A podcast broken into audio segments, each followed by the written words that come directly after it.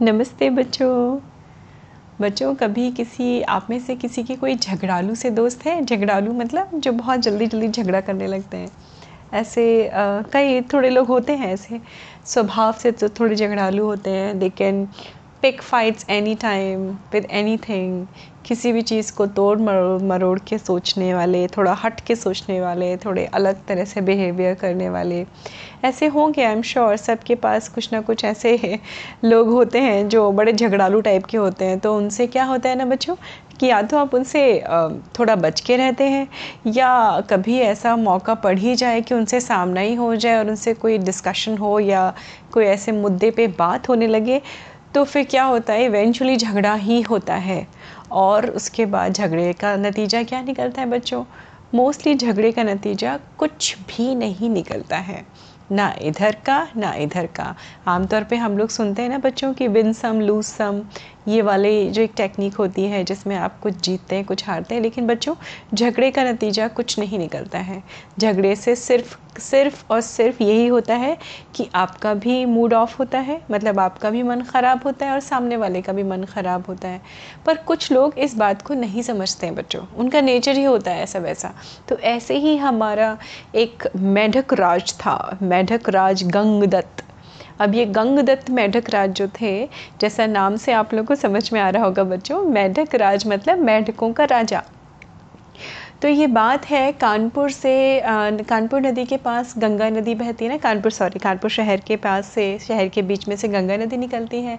और गंगा नदी जब निकलती है तो कहीं ऐसा भी होता है बच्चों कि शहर जैसे छोड़ के थोड़ा सा आगे जाती है नदी तो जंगल होता है और जंगल के पास एक ऐसा एरिया था जहाँ बहुत बड़ा एक दलदल था। दलदल मतलब जैसे आप लोग स्वाम समझ लीजिए, स्वाम था।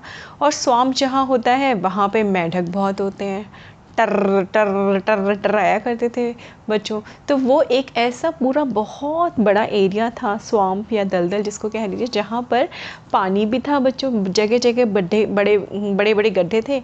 उसमें पानी भी भरा हुआ था जो गंगा नदी से ही बह के आ जाता था, है ना?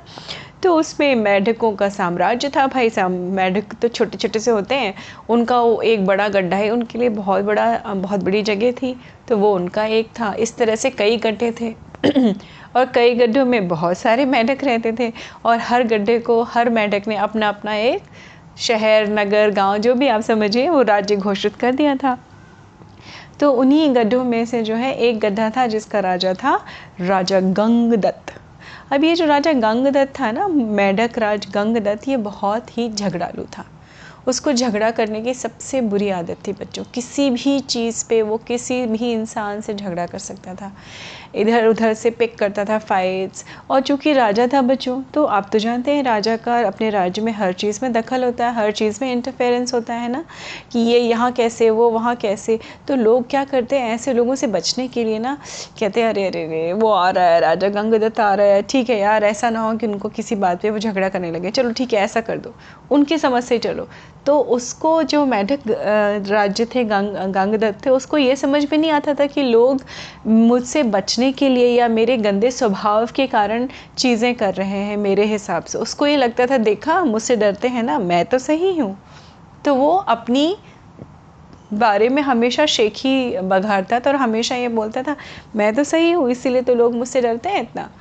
तो ऐसे करते करते अब होता क्या, बच्चों, जब मेढक अपने गड्ढे से, अपने राज्य से सोखल राज्य से बाहर निकलते थे, दूसरे मेढकों से मिलते थे तो गंग, राजा गंगदत्त का उनसे भी झगड़ा हो जाता था। और झगड़ा झगड़ा झगड़ा मतलब जब तक उसका थोड़े दिनों में झगड़ा ना हो किसी से, उसका जीवन पूरा नहीं होता था, बच्चों। ऐसा उसकी हालत थी। एक बार वो बाहर निकला कीड़े वीड़े खाने के लिए अपना जो मेढक खाते हैं तो वो फुदक फुदक करते हुए दूसरे गड्ढे में चला गया। दूसरे गड्ढे में गया तो वहाँ के राजाओं ने वहाँ का जो वहाँ का भी अपना एक राजा था भाई। उन लोगों ने उसके संग उसकी लड़ाई हो गई एज़ यूजल उसकी लड़ाई हुई और उसके बाद में वो मैढक राज गंग, गंगदत्त जो था वो भुनभुनाता हुआ जो है, बड़बड़ाता हुआ अपने राज्य में, अपने गड्ढे में वापस आया और उसने मंत्रियों से बोला कि देखो, उस राजे ने, उस राजा, उस गड्ढे के राजा ने और उस सारे मेढकों ने मेरा बहुत अपमान किया है। तुम सारे मंत्री जाओ और अभी के अभी उनसे लड़ाई करो, मेरे अपमान का बदला लो। तो सारे मंत्री बड़े सोच में पड़ गए कि हाय ये है तो हमारा राजा, पर हमें भी मालूम है कि ये खुद ही झगड़ा करके आए होंगे, हम कैसे जाएँ? तो वो गड्ढे से तो बाहर निकले उसके सारे मंत्री, मेढक राज, गंगदत्त के सारे मंत्री, पर वो ना झगड़ा करने गए ही नहीं। उन्होंने कहा, भाई, हम तो अपने राज्य वापस ही नहीं जा रहे और जाएँगे भी तो हम राजा से कह देंगे, भाई, हम झगड़ा वगड़ा नहीं करेंगे। उनकी हिम्मत तो थी नहीं ये कहने की, अब तो एक आध दो दिन बीत गए और गंगदत्त को समझ में आ गया कि अच्छा लगता है, मेरे मंत्री मेरी बात नहीं सुन रहे हैं। उसने कहा कोई बात नहीं मेरा तो अपना परिवार है ना। मैं अपने परिवार से बोलता हूँ मेरे बच्चे हैं मेरे चाचा हैं मेरे ताऊ हैं मेरे मेरी पत्नी है मेरे घर वाले मेरी बात समझेंगे। और वो फटाक से अपनी फैमिली के पास गया और अपने फैमिली को भी उसने यही बोला अपने बच्चों से ये बोला कि आ, मेरे तुम्हारे पिताजी का अपमान किया है उस गड्ढे के राज मेढकों ने और राजा ने। जाओ मेरा आदेश है जाओ उनके साथ में तुम लड़ो जाके और अपने पिता के अपमान का बदला लो ये करो वो करो। तो फैमिली के सारे लोग चुपचाप सुनते रहे और सबको ना बच्चों असलियत तो पता थी। और परिवार और दूसरे लोगों में फ़र्क ये होता है बच्चों कि परिवार वाले कभी कभी सच बोल देते हैं आपके मुँह पर। और ऐसा ही हुआ। मेढक राज गंगदत्त जो था, उसके मुँह पर उसके छो, बड़े बेटे ने कह दिया कि, नहीं पिताजी, आप क्या समझते हैं कि हम आपकी कही बातों का विश्वास कर लेंगे? ना, गलती आपकी होती है। हमेशा ऐसा होता है। जब भी झगड़ा होता है, आपके आपके गलत स्वभाव के कारण होता है तो हम तो ये कहेंगे पिताजी कि आप अपना स्वभाव बदल दीजिए। वो ज़्यादा ज़रूरी है आपके लिए। इसके अलावा कि हम जाके झगड़ा करें, कितने झगड़े मोल लेंगे? अब तो उसको बहुत गुस्सा आया। इतना गुस्सा आया उसने कहा, तुम सब बेकार हो। कोई भी मेरे परिवार का, मुझे नहीं समझता है। तुम सब बेकार हो, वो वहाँ से पैर पटकता हो, गड्ढे से बाहर निकल के पेड़ के नीचे बैठने लगा और ये उपाय सोचने लगा, क्योंकि ऐसा क्या होता है ना बच्चों, ऐसे झगड़ालू लोग जो होते हैं ना, उनका ईगो भी बड़ा हाई हो जाता है। उनका ना अपना खुद का जो एक स्टीम है वो बड़ी हाई रखते हैं। अब वो ये सोचने लगा, उसके मन में दुष्टता के विचार आने लगे कि किस तरह से मैं उस मेढक, किस, उस गड्ढे के मेढकों से बदला लूँ। तभी उसने देखा पेड़ की दूसरी तरफ़ एक बहुत बड़े काले से नाग का बिल था और वो काला नाग उसमें घुस रहा था। तो उसने बोला कि उसके मन में एक कुटिल मतलब एक डेवलिश प्लान आया। उसने जाके उस राजा जो सांप, नागराज था, उसके बिल के सामने बैठ के उसके नागराज से बात करने लगा। ओ नागराज, क्या तुम्हें पता है, आज मैं तुम्हारे पास आया हूँ। सिर्फ़ इसलिए कि मैं मैं बिल्कुल बाध्य हो चुका हूँ, मैं विवश हो चुका हूँ तुम्हारी तारीफ़ करने के लिए। नागराज, आपको नहीं पता है, आपका रंग, आपका स्वभाव कितना मधुर है, कितने अच्छे हैं आप। अब राजा, जब नागराज ने ये बातें सुनी तो उसने उसने ऐसे पलट के देखा और बोला तुझे पता नहीं है मैं तेरा बैरी हूँ। एक बार आ, एक बार मैं तुझे खा जाऊँगा। तेरी हिम्मत कैसे हुई कि तू मेरे ही घर के सामने आके मेरी तारीफ़ कर रहा है? तो मेढक राज ने कहा हाँ यही तो आपकी तारीफ़ है नागराज। आप सोचिए मैं आपका बैरी हूँ मैं आपका खाना हूँ आप फिर भी मुझे नहीं खा रहे हैं। लेकिन मुझे ऐसा लगता है कि आप में इतना ज़्यादा बल है कि आप इस पूरे प्रदेश के राजा बन सकते हैं। अब नागराज पे उसकी मीठी मीठी बातों का, मेढक राज जो थे, गंगदत्त, उसकी मीठी मीठी बातों का असर होने लगा। तो उसने कहा अच्छा कैसे? और तुम्हें मेरी चिंता क्यों हो रही है? तो गंगदत्त ने बोला हाँ सर, नागराज, क्योंकि यहाँ का राजा एक बहुत बड़ा अजगर ही बन सकता है। और आपको क्या होता है? आपको डाइट नहीं मिलती, आपको खाना नहीं मिलता है। मेरे पास ऐसा आइडिया है कि एक गड्ढे में बहुत सारे मेढक हैं। और हम किसी तरह से मैं आपको वो सारे मेढक खिलाऊँगा, फिर देखिएगा बड़े से अजगर बन जाएँगे। सोचिए सोचिए। नागराज, सोचिए, जब आप बड़े से नागराज आप जब अजगर बन जाएँगे तो आप में कितना बल होगा। आप इस पूरी जगह के राजा होंगे। अब इस तरह से उसकी मीठी मीठी चिकनी चिपड़ी बातों में नागराज भी आने लगे। और वो अपना दिन में सपने देखना हो कहते हैं ना बच्चों, वो दिन में सपना देखने लगा, उसने कहा हाँ मैं तो बड़ा सा राजा बन जाऊँगा, अजगर हो जाऊँगा, वाह वाह वाह। तो उसने बोला अच्छा ठीक है तो बताओ कहाँ है मेढक? तो वो उसको लेके गया सांप सांप नागराज को, वो गंगदत्त मेढक जो था, मेढक राज वो लेके गया। जैसे वो उसने देखा गड्ढे में तो उसमें तो पानी भरा था भाई, बहुत सारा। तो उसने कहा, मूर्ख मेढक राज से, मूर्ख तुझे पता है ना, मैं पानी में नहीं जा सकता। तो उसने बोला, पता है पता है स्वामी, आप बिल्कुल भी मत चिंता करिए। मेरे पास पूरा प्लान है। आप अपनी पूँछ का ज़ोर लगाइए और मैं अपने हाथों का। और उन्होंने ऐसे कर कर के थोड़े पत्थर उसमें फेंक दिए। जैसे ही पत्थर उसमें फेंकने लगे तो मेढक फुदक फुदक के बाहर आने लगे। जैसे ही मैठक बाहर आते थे, बच्चों, वो नागराज सारे मेढक खा लेता था। अब ये उन लोगों का रोज़ का नियम हो गया था। कई दिन बीत चुके थे और बहुत सारे मेढक वो खा चुका था और ये जो हमारा मूर्ख और दुष्ट मेढक राज था, वो बड़ा खुश हो रहा था अंदर ही अंदर कि वाह, मेरा बदला ले रहा है। चलो, कोई बात नहीं।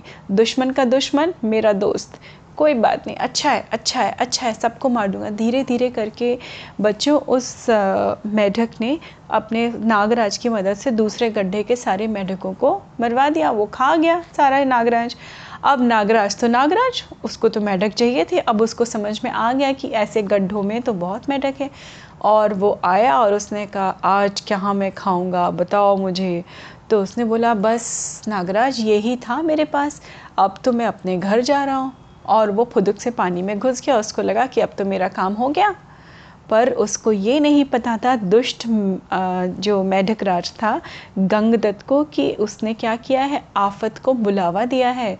नागराज तब तक खूब हृष्ट पुष्ट हो चुका था बच्चों, खूब सारे मेढक खा के मोटा हो गया था। और उसने अपनी पूँछ से ही पत्थर उसमें अकेले ही फेंकना शुरू कर दिया। और धीरे धीरे धीरे धीरे करके उसने सारे मेढकों को खा लिया। उस जंग, उस गड्ढे के। इवन लास्ट में गंगदत्त बचा था राजा, उसको भी वो चट कर गया। तो देखा बच्चों आपने, जो जो झगड़ालू स्वभाव के होते हैं, वो अपने झगड़े के कारण, क्योंकि उनका सारा दिमाग झगड़ों में और अपनी ईगो में ही अटका रहता है बच्चों। इस वजह से वो ये भी नहीं सोच पाते हैं, इतनी उनकी सोचने की क्षमता भी ख़त्म हो जाती है कि किसमें उनकी भलाई है, किसमें उनकी भलाई नहीं है। उसने ऐसे एक नागराज को इनवाइट किया, न्योता दिया, दावत दी अपनी किस, सिर्फ़ किस लिए? सिर्फ़ जिससे वो अपने अपने उन मेढकों को हरा सके, मार सके, जिन्होंने उसका अपमान किया था। पर उसने आगे वाले समय के बारे में विचार नहीं किया कि यही नाग जो है, जो आज दूसरे मेढकों को खा रहा है, कल को मेरे परिवार वाले और इन इवन मुझे भी खा सकता है। है ना बच्चों?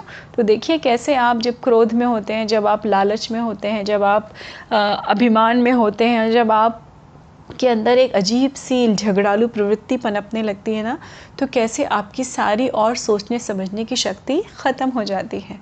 तो बच्चों, कभी भी कभी भी किसी झगड़ालू व्यक्ति का साथ मत दीजिए। और इसके अलावा खुद भी ये कोशिश करिए कि कोई झगड़ा कहीं ना कर सके। बच्चों, कभी ऐसा हो ही नहीं सकता कि किसी भी मतभेद का, किसी की दो व्यक्ति के बीच के डिफरेंसेस का कोई पीसफुल सॉल्यूशन ना निकले। है ना बच्चों?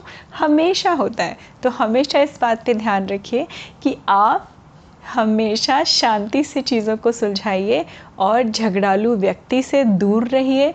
झगड़ालू व्यक्तियों का साथ कभी मत करिए, क्योंकि संगति भी बहुत चीज़ बदलती है। संगति हमेशा अच्छी रखनी चाहिए बच्चों। तो अच्छी अच्छी संगति रखिए। झगड़े से बचिए, झगड़ालू व्यक्तियों से दूर रहिए और सुखी रहिए, संपन्न रहिए, स्वस्थ रहिए, मस्त रहिए। मैं फिर मिलती हूँ आपसे अगली कहानी में। नमस्ते बच्चों।